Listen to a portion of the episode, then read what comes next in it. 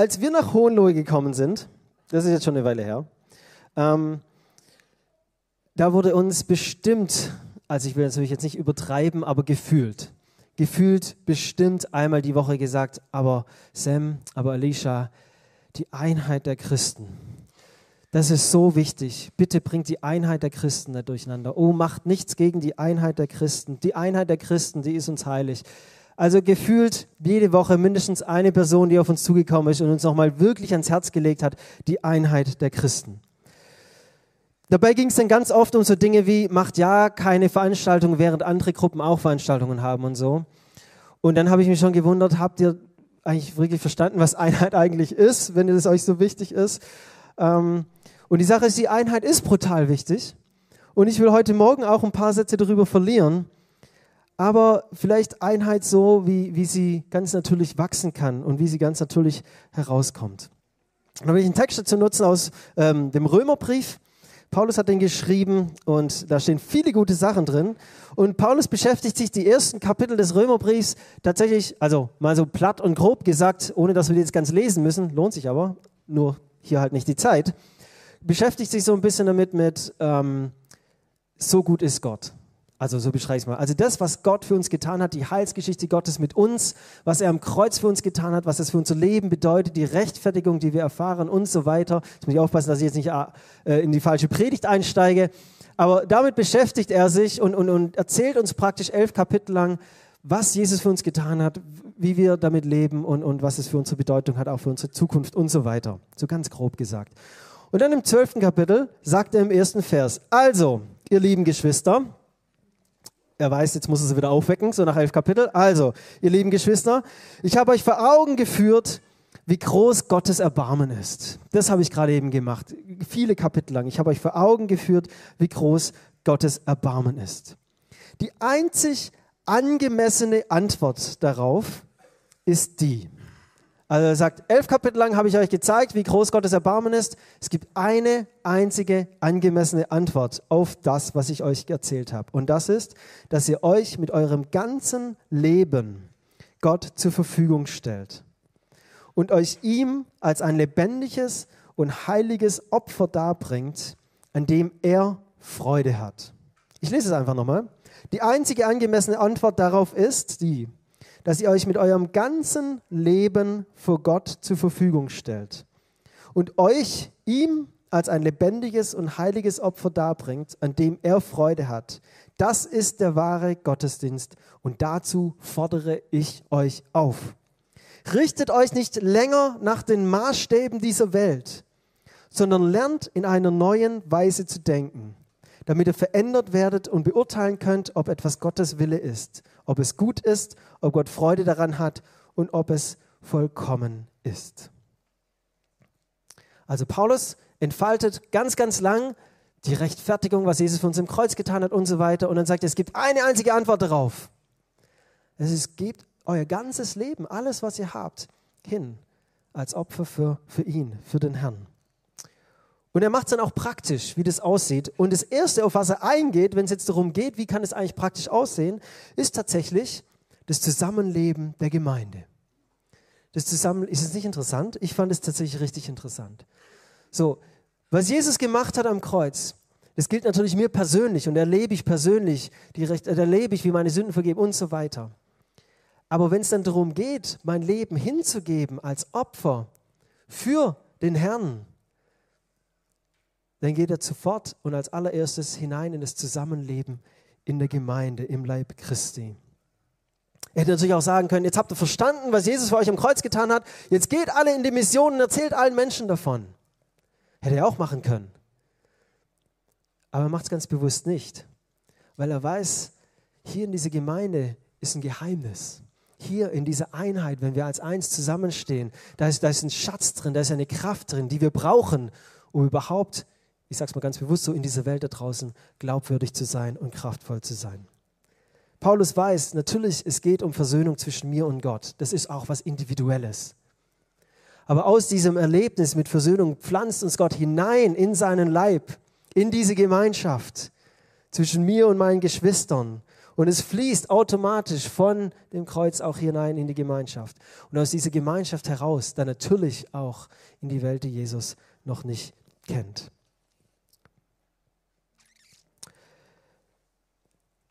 Ich will heute Morgen eingehen auf das, was Paulus da so wichtig war. Das Leben in dieser Gemeinschaft. Einheit oder wie auch immer.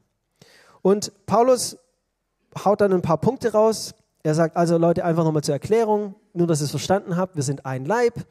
Dieser Leib hat viele Glieder, das heißt, jeder hat unterschiedliche Aufgaben in der Gemeinde, jeder hat unterschiedliche Dienste oder unterschiedlichen Platz und der eine kann nicht zum anderen sagen, ich brauche dich nicht, weil jeder braucht alles so und, ähm, nee, keine unangebrachten Witze jetzt, aber, ähm, jetzt kriege ich es aber nicht mehr aus dem Kopf, ähm,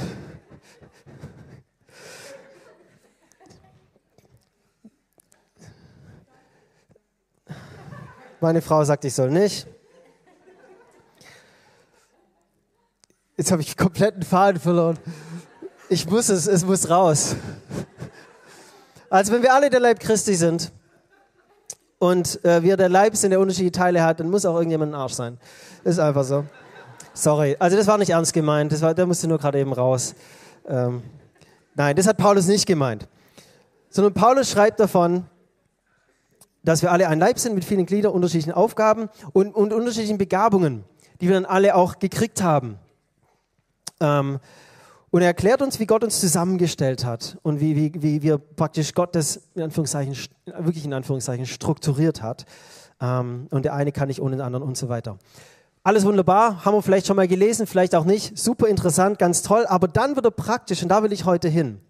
Weil dann erklärt er so ein bisschen, wie das denn jetzt aussieht, wenn wir unseren Leib als heiliges Opfer dargeben, hinein in die Gemeinschaft der Heiligen, die eben als sein Leib strukturiert ist. Wie sieht es dann, dann praktisch aus? Wie fühlt sich das an? Und dann fängt er an in Römer zwölf, Vers neun. Die Liebe sei ungeheuchelt. Verabscheut das Böse, haltet fest am Guten. In der Geschwisterliebe seid herzlich zueinander. In Ehrerbietung einer dem anderen vorangehend. Im Fleiß nicht säumig, brennend im Geist, dem Herrn dienend. In Hoffnung freut euch, in Trübsal hart aus, im Gebet haltet an, an den Bedürfnissen der Heiligen nehmt teil, nach Gastfreundschaft trachtet. Und er hat noch eine ganze andere weitere Liste, äh, wie er dann weitermacht.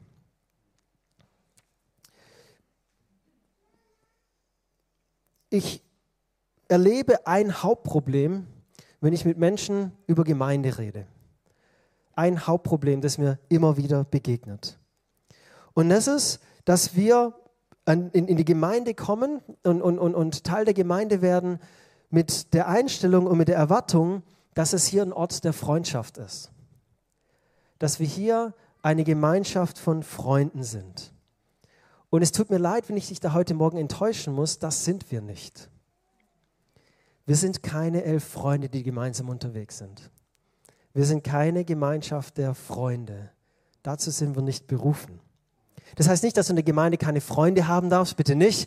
Also völlig in Ordnung, wenn du hier Freunde hast, wunderbar, freu dich daran. Aber das ist tatsächlich nicht unsere Berufung. Unsere Berufung ist nicht, Freunde zu sein, sondern wir sind berufen zu einer Gemeinschaft der Heiligen. Zu einer Gemeinschaft der Heiligen und nicht zu einer Freundschaft der Heiligen. Was ist das Problem? Ich komme in die Gemeinde hinein, über eine Lebensgruppe, über eine Einladung, über einen Gottesdienst, wie auch immer, völlig egal. Und ich habe einen Maßstab, mit dem ich mein Gegenüber messe. Und dieser Maßstab richtet sich eben nach dem, nach meiner Brille, nach dem, wie ich eben Menschen sehe. Es kann sein, dass da Sachen und Menschen gibt, über die ich mich freue. So, VfB-Fans, ja, grundsätzlich über die freue ich mich. Oder Australier, sind mir grundsätzlich sympathisch einfach. Das, das ist einfach schon mal ein Bonus, völlig klar. Aber ich fühle mich ja auch immer ein bisschen unsicher, gerade wenn ich irgendwo neu bin. Und dann hat diese Brille auch eine Schattierung von Unsicherheit natürlich. Dann halte ich nach Personen Ausschau, die, die, die, mir, die, die mich unsicher, wo ich mich, wo ich mich vergleiche. Ich vergleiche mich mit, mit, mit, mit denen um mich herum, wie ist der angezogen? Wie, wie, wie läuft der rum? Wie kann ich da mithalten, kann ich da nicht mithalten? Muss, bin ich da drüber oder bin ich da drunter? Kann ich mich verstecken oder kann ich hier, äh, muss ich mich verstecken oder, oder kann ich hier ein bisschen auch selbstbewusst auftreten und so weiter? Das ist die, die Brille, durch die wir sehen. Ist der Maßstab, den wir ansetzen, auch an Freundschaft. Manche, manche Menschen treffe ich und dann denke ich, oh, da will ich mich anschließen, da kann ich mir gut vorstellen, mit dem gut befreundet zu sein. Und manche Menschen, da halte ich eben Abstand, weil sie mir unsicher sind, weil, weil sie mir unsympathisch vielleicht sogar sind, weil ich mit denen einfach nicht klarkomme. Da halte ich Abstand. Und wir urteilen eben aus unserem Maßstab heraus.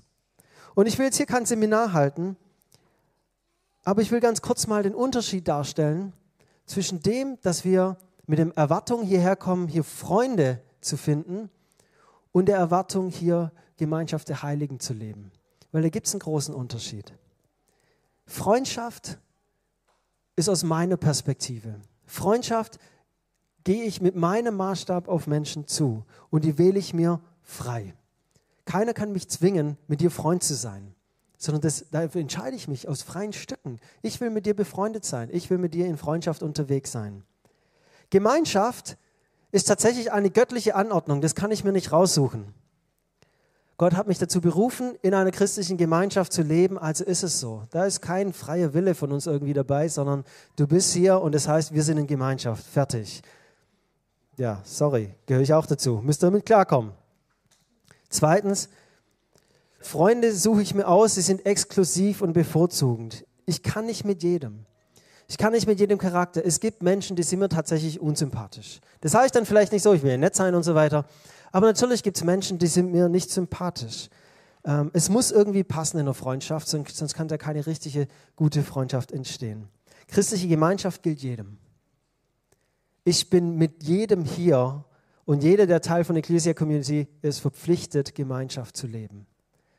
Das ist nicht exklusiv, das suche ich mir nicht raus, sondern das ist jedem gilt dieses Ding, egal ob mir der Charakter passt oder nicht. Ich kann mir die Menschen dazu nicht aussuchen, die kommen einfach. Leider. Nein, super, schön, dass Sie da sind.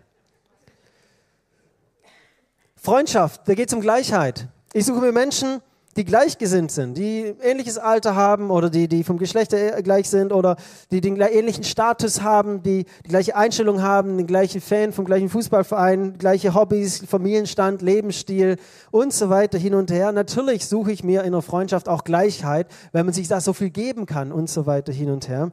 Gemeinde, Gemeinschaft, kein Status, keine Gleichheit, völlig unterschiedliche Menschen, die hier zusammen sind. Freundschaften sind dynamisch. Die Freunde kommen, gehen. In Deutschland, wenn sie einmal da sind, dann bleiben sie irgendwie auch für ein Leben lang. Und trotzdem ist es was Dynamisches, das ist mal intensiver, mal weniger ähm, intensiv. Gemeinschaft ist statisch, die ist einfach da. Die geht auch nicht weg. Wir sind da, wir sind Gemeinschaft. Und zur Freundschaft, glaube ich, braucht es niemand, der uns dazu anschuckt und sagt, hey, du brauchst mal einen Freund oder so, sondern da ist eine intrinsische Motivation in uns drin, die sagt, ich hätte gerne Freunde, die mit mir durchs Leben gehen. Zur Gemeinschaft haben wir oft gar kein natürliches Bedürfnis, sondern da brauchst da brauchst du eine Motivation des Geistes, sowas von außen, der sagt, ich motiviere dich. Oder wie Paulus hier sagt, Leute, gebt euer Leben eben da als Opfer. Und es bedeutet zuerst hier in die Gemeinschaft hinein. Freundschaft geht von mir aus, meinem Ego und meinem Bedürfnis. Und ich schaue eben mit meinen Augen auf das, was mir gefällt und was mir nicht gefällt und suche mir meine Freunde dementsprechend aus. Durch meine Brille, durch meinen Charakter, durch meine Vorlieben und Hobbys und so weiter. Freundschaft gemeinsam. Und ihr wisst was, das ist gar nicht böse. Das ist auch gar nicht sündig. Sondern ich glaube, dieses Bedürfnis für Freundschaft hat Gott in uns angelegt und dass wir unsere Freunde dementsprechend aussuchen, ist überhaupt kein Problem. Bitte macht es. Gut, dass du Freunde hast, die ähnliche Interessen haben, die in ähnlichen Leben und so weiter. Das ist super. Macht das bitte. Das, das will ich heute überhaupt nicht kritisieren. Aber wenn wir diese Erwartung und diese Brille dann an Gemeinde anlegen, wenn wir diese Erwartung auch an die Gemeinschaft, die wir hier haben, anlegen, dann haben wir ein Problem. Weil dieses Verständnis greift viel zu kurz. Es fiel viel zu kurz und dazu sind wir nicht berufen. Wir sehen unsere Geschwister hier, wie wir versammelt sind, nicht durch unsere Brille. Irgendwie von uns ausgehend zu entscheiden, Finde ich das gut oder finde ich es nicht gut? Bist du angemessen angezogen oder nicht? Hast du den Hintergrund, den, mit dem ich klarkomme oder nicht? Und so weiter, hin und her. Wir finden dich nett, einladend und so weiter. Und dann dementsprechend urteilen wir natürlich dann auch. Nein, das ist nicht unsere Aufgabe hier in der Gemeinde, sondern wir sehen den anderen durch Jesus hindurch. Wir schauen auf Jesus. Und wir schauen durch Jesus hindurch auf den Nächsten. Und sehen den Nächsten praktisch mit der Brille Jesus. Und wenn wir das tun, dann landen wir nicht mehr bei Freundschaft, sondern dann landen wir bei Gemeinschaft, bei göttlicher und heiliger Gemeinschaft. Weil wir nicht mehr die Gemeinsamkeiten suchen oder Dinge suchen, die mir ähnlich sind, die mir gefallen oder vor Dingen Angst habe, die mir irgendwie, die, wo ich unsicher bin. Weil wir den anderen nicht mehr verurteilen darüber, wie, wie er in meinen Augen erscheint, ob er, ob er angemessen erscheint oder nicht angemessen erscheint und so weiter. Wir urteilen eben nicht mehr mit meinem Maßstab, sondern jetzt hat sich was verändert. Wir urteilen mit dem Maßstab Gottes. Wir suchen die Dinge, die Gott in diese Person hineingelegt hat. Wir sehen die Dinge, die Gott da hineingelegt hat und wir behandeln die Person dementsprechend, wie er sie sieht. Nicht mehr mein Maßstab, sondern Gottes Maßstab. Ich bin davon überzeugt, dass es für einen Menschen nichts Lebensgebenderes gibt, nichts Hoffnungsbringenderes und Heilendes ist, als Teil einer solchen echtlichen christlichen Gemeinschaft zu sein. Eine Gemeinschaft, wo wir uns eben nicht mehr mit unseren Maßstäben begegnen und messen. Wo wir uns nicht mehr mit unseren Maßstäben begegnen und messen, sondern wo Gottes Sicht auf uns die einzige ist, die zählt. Ich kann mir nichts Besseres vorstellen, als Teil solch einer Gruppe zu sein, solch einer Gemeinschaft zu sein. Und Paulus gibt hier die Anleitung, wie das funktioniert. Er sagt, die Liebe sei ungeheuchelt und in Ehrerbietung gehe einer dem anderen voran. Letztendlich reduziert Paulus dieses gemeinsame Zusammenleben, diese Gemeinschaft, die dann auch zur Einheit führt, wo wir als eins vor Gott stehen und als eins wahrgenommen wird, reduziert Paulus auf genau zwei Dinge. Es geht nicht darum, welchen Hintergrund du hast. Es geht nicht darum, wie fromm du denkst, dass du bist. Es geht nicht darum, wie oft du im Gottesdienst bist oder nicht. Sondern er sagt, wenn ihr in Liebe und in Ehre füreinander unterwegs seid, dann letztendlich lebt ihr genau das, was Gott von euch wünscht. Was heißt eigentlich lieben und ehren? Ehre heißt, ich erkenne, was Gott in dir sieht. Ich erkenne, was Gott in dich hineingelegt hat und dementsprechend begegne ich dir. Das heißt, ich begegne dir und ich fälle nicht mein Urteil über dich anhand deines Äußeren, anhand deinem kulturellen Hintergrund oder sonst irgendwas, sondern ich begegne dir, weil ich sehe, was Gott in dich hineingelegt hat und dementsprechend. Das fängt schon beim guten Morgen an. Weil ich Interesse am anderen zeige. Guten Morgen, schön, dass du auch da bist. Ich freue mich so, dich zu sehen. Ich will erkennen, wer du bist. Ich will nicht einfach nur an dir vorbeilaufen und sagen, ja gut, auch wieder da, keine Ahnung, wer das ist. Hoffentlich quatsche mich nicht an, weil bei dem fühle ich mich immer so unsicher. Das wäre aus der Brille der Freundschaft. Die Brille der Gemeinschaft sagt, schön, dass du da bist. Wir sind eins vor Gott. Und ich sehe dich und was Gott in dich hineingelegt hat und ich habe Interesse an dir. Ich will dir begegnen. Schön, dass du da bist. Ich habe ein aufrichtiges Interesse an deinem Leben, an deinen Höhen und an deinen Tiefen.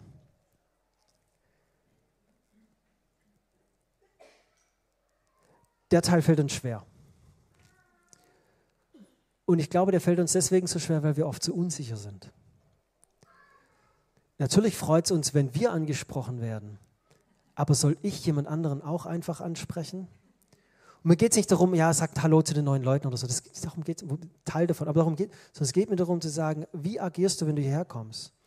Agierst du aus deiner eigenen Brille heraus, aus deinem eigenen Maßstab heraus, aus deiner eigenen Unsicherheit heraus, aus deiner eigenen Überheblichkeit heraus vielleicht, aus deinen eigenen Charakterschwächen und so weiter, die du hier mitbringst und sagst, und dementsprechend begegne ich jetzt den Leuten oder eben auch nicht. Heute fühle ich mich nicht so gut, also ziehe ich mich zurück, bin verärgert, keine Ahnung. Das ist nicht der Maßstab, den, den, den Paulus sagt, den wir haben sollen für die Gemeinde. Sondern ich begegne dem anderen mit dem, was Gott in ihm sieht. und dementsprechend. Ich ehre den anderen. Und ich soll den anderen lieben. Das heißt, ich mache es zu meinem Ziel, dass dieser andere an sein Ziel kommt. Das heißt, ich setze mich dafür ein, dass du voll zur Entfaltung kommst. Das ist tatsächlich mein Job. Ich setze mich dafür ein, dass du an dein Ziel kommst. Und jetzt stellen wir uns mal diese Gemeinde vor. Und ich hoffe, dass ihr wenigstens in Ausschnitten euch an dieser Stelle auch unsere Ecclesia Community vorstellen könnt. Aber wir sind, da gibt es auch noch Raum zu wachsen.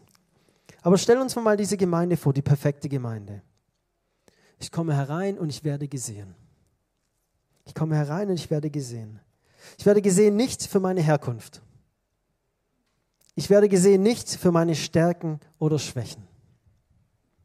Ich werde gesehen nicht für meine Hautfarbe oder die Sprache, die ich spreche. Ich werde gesehen nicht für mein Bankkonto oder mit welchem Auto ich vorgefahren bin oder vielleicht doch mit dem E-Bike. Ich werde nicht gesehen für mein Aussehen, welche Kleidung ich trage. Ich werde nicht gesehen für meine sexuelle Orientierung. Ich werde nicht gesehen für meinen Lebensstil, sondern ich werde einzig und allein so gesehen, wie Jesus mich sieht. Ich werde einzig und allein gesehen mit den Augen Gottes.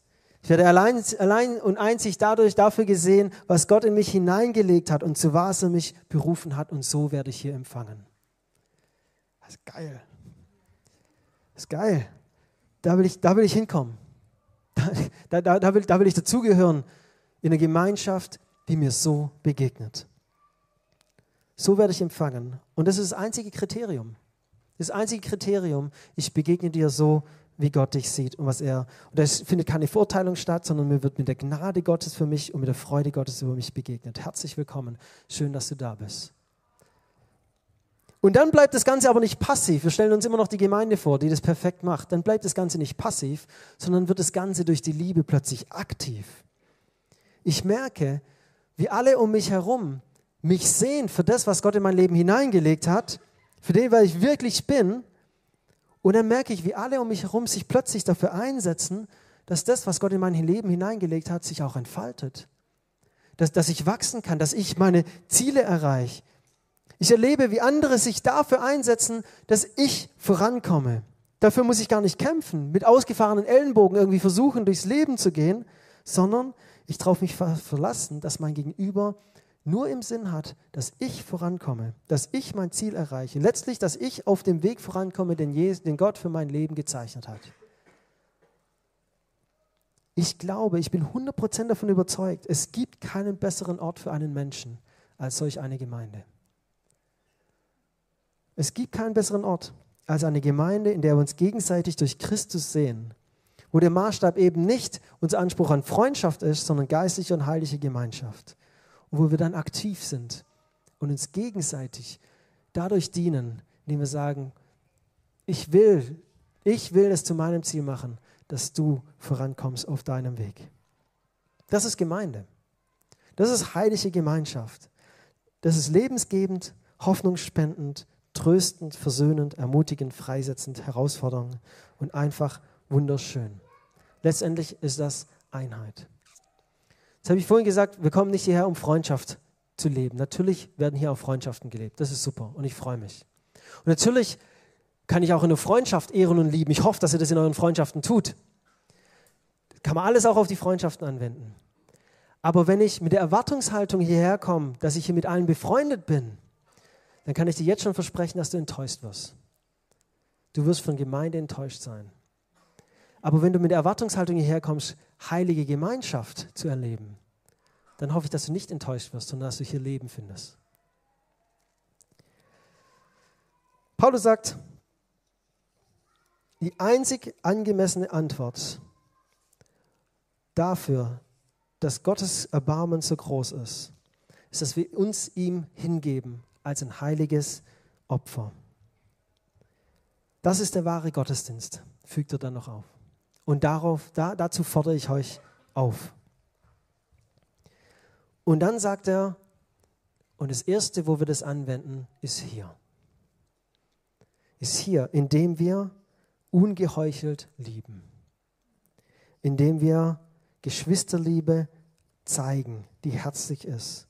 Und indem wir Ehrerbietung einer dem anderen zeigen und darin vorangehen. In Epheser vier steht, auch von Paulus, lebt ein Leben, das eurer Berufung würdig ist. Denkt daran, dass Gott euch zum Glauben berufen hat. Keiner soll sich über den anderen erheben. Seid vielmehr allen gegenüber freundlich und geduldig, geht nachsichtig und liebevoll miteinander um. Setzt alles daran, die Einheit zu bewahren, die Gottes Geist euch geschenkt hat. Wenn wir über Einheit reden, dann reden wir nicht davon, dass wir alle die gleichen Interessen haben. So viel sollte hoffentlich klar sein. Wir reden aber auch nicht davon, dass wir alle das Gleiche machen oder zur gleichen Uhrzeit alle am gleichen Ort sind. Das gilt für uns nicht, das gilt aber auch für alle anderen Christen hier in Hohenlohe in Deutschland nicht oder der Welt nicht. Wenn wir wirklich in Einheit unterwegs sein sollen, dann heißt es, dass wir uns gegenseitig mit den Augen Jesu sehen und so in dieser heiligen Gemeinschaft unterwegs sind und dass wir uns gegenseitig ehren und lieben. Und dann kommen wir, glaube ich, zu dem Punkt, wo wir wirklich sagen können, ja, Einheit ist wirklich, oh, die Einheit ist so wichtig.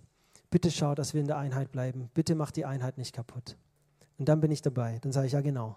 Dann kannst du mir jede Woche jemand kommen und sagen, bitte mach die Einheit nicht kaputt. Und ich sage, genau, du hast recht. Genau, du hast recht. Das brauchen wir unbedingt. Mach die Einheit nicht kaputt. Ich will hier Amen sagen, aber noch nicht ganz, weil wir noch was Besonderes heute vorhaben. Und ich weiß nicht, ob euch das bewusst ist, aber äh, wir haben auch hier nicht nur eine rein hohenlohische Gemeinde. Also ganz komisch. Wir haben Schwaben dabei. Ähm, ja, wir, wir haben auch andere. Und wir haben Menschen, die nicht mal hier geboren sind. Das, das ist brutal.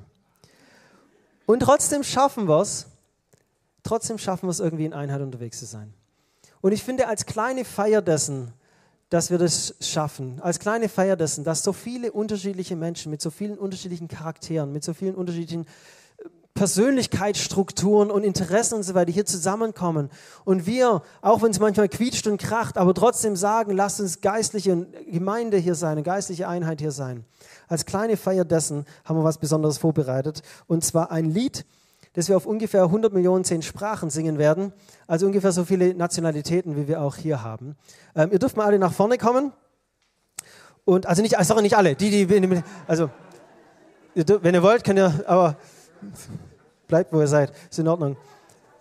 Und äh, wir haben ein kleines Lied einstudiert, wo es letztendlich einfach nur darum geht, wir kommen gemeinsam zusammen aus unterschiedlichen Hintergründen.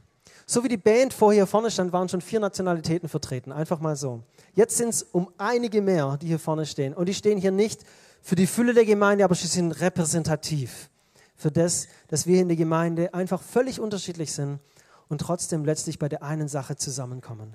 Dass wir uns gegenseitig durch Jesus hindurch sehen. Und dazu will ich jetzt einladen, genießt dieses Lied. Danke an euch, die ihr das mit einstudiert habt.